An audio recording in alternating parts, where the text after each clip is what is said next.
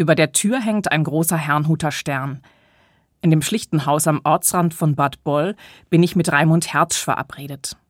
Er ist Direktor der dort ansässigen Brüderunität.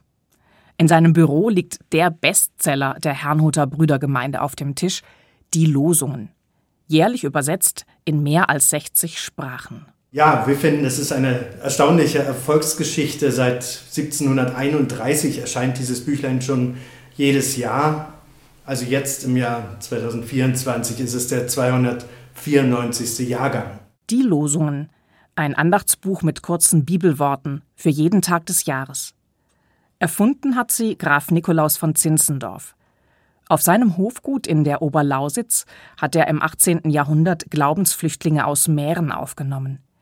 Die nannten ihre neue Heimat Herrnhut, unter der Obhut des Herrn. Am Anfang hatte Zinzendorf die Idee, den Menschen in Herrnhut einen Text, eine Art Parole für den Tag mitzugeben, über den sie dann während des Tages nachdenken konnten. Damals sind die Losungen mündlich in die Häuser hineingerufen worden. Ein Tag, eine Losung. Selbstverständlich aus der Bibel.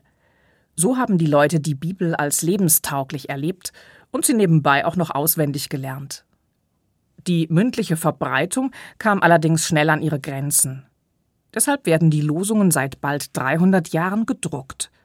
Und gefunden werden die täglichen Worte aus dem Alten Testament tatsächlich durch ein Losverfahren. Jedes Jahr um den 3. Mai herum wird im Gebäude der Kirchenleitung in Herrnhut die Losung gezogen aus einer Sammlung von reichlich 1800 Bibeltexten, eben Texten aus dem Alten Testament. Im Livestream mit medienwirksamer Verbreitung auf Social Media. Raimund Herz schwingt ab. Das große Ereignis findet in einem feierlichen, aber überschaubaren Rahmen statt. Die eigentliche Arbeit beginnt nach dieser Ziehung. Dann machen sich nämlich Theologen ans Werk, um jedem der 365 gelosten Verse eine passende Stelle aus dem Neuen Testament zuzuordnen. Mit der Auswahl der 1800 zum Teil von Zinzendorf noch eigenhändig geschriebenen Losungen geht man dabei auch kritisch um. Bibelstellen, die Krieg oder Gewalt verherrlichen, wurden inzwischen aussortiert. Und nach dem Zweiten Weltkrieg sind stark Texte hineingekommen, die mit Buße und mit dem Thema ja, Schuld und Vergebung zu tun hatten. Dann vielleicht in den 80er, 90er Jahren war es äh, stark auch das Thema Gerechtigkeit, Friedensthemen. Raimund Hertsch gehört zum Direktionsteam der Herrnhuter Brüdergemeinde, die die täglichen Losungen herausgibt. In mehr als 60 Sprachen.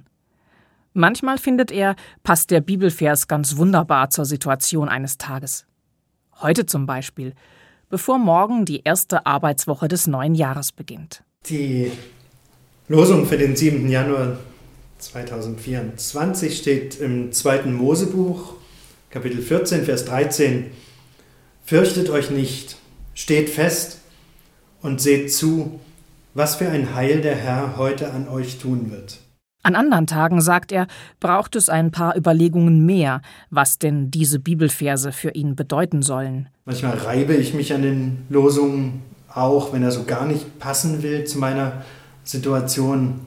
Aber meistens empfinde ich es wirklich als eine Kraftquelle, je nachdem Ermutigung, Trost, als Anlass, selbstkritisch nachzudenken. Passt es oder passt es nicht?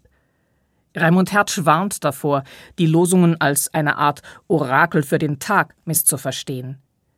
Im Gegensatz dazu gefällt ihm, was zum Beispiel der Theologe Fulbert Stefensky über seine Losungspraxis denkt. Er empfängt die Bibelworte wie einen fremden Gast. Der fremde Gast kam zu mir, der fremde Text. Ich habe ihn mir nicht ausgesucht. Ich würde mir immer die aussuchen, die zu mir passen. Ich würde mich fortsetzen in den Texten, die ich mir aussuche. Und stattdessen unterbrechen die Losungen die eigenen Gewohnheiten. Raimund Hertz hat es aber auch schon ganz anders erlebt dass der Text der Losung die eigene Lebenswirklichkeit fantastisch interpretiert hat. Ich bin ja in der DDR aufgewachsen. Da waren die Losungen wirklich ganz vielen Menschen besonders wichtig. Und oft passte die Losung äh, sehr schön zu dieser absurden Wirklichkeit des damaligen Regimes. Besonders gerne zitiert er dazu eine Losung aus dem Jahr 1987. Am 13. August, also ein Vierteljahrhundert nach dem Bau der Mauer, stand da zu lesen: Mache die Tore weit und die Türen in der Welt hoch. Aus Psalm 24. Und am 17. August, die hat sich besonders eingeprägt bei uns, den haben wir immer wieder zitiert. Mit meinem Gott kann ich über Mauern springen. Was für eine Erfahrung. Alte Bibelworte, zufällig für einen bestimmten Tag ausgelost, kündigen im zeitgenössischen Kontext das Ende einer Diktatur und den Fall der Berliner Mauer an. Großartig, dass Menschen mit so starken Hoffnungsbildern versorgt werden und wirklich Halt finden können.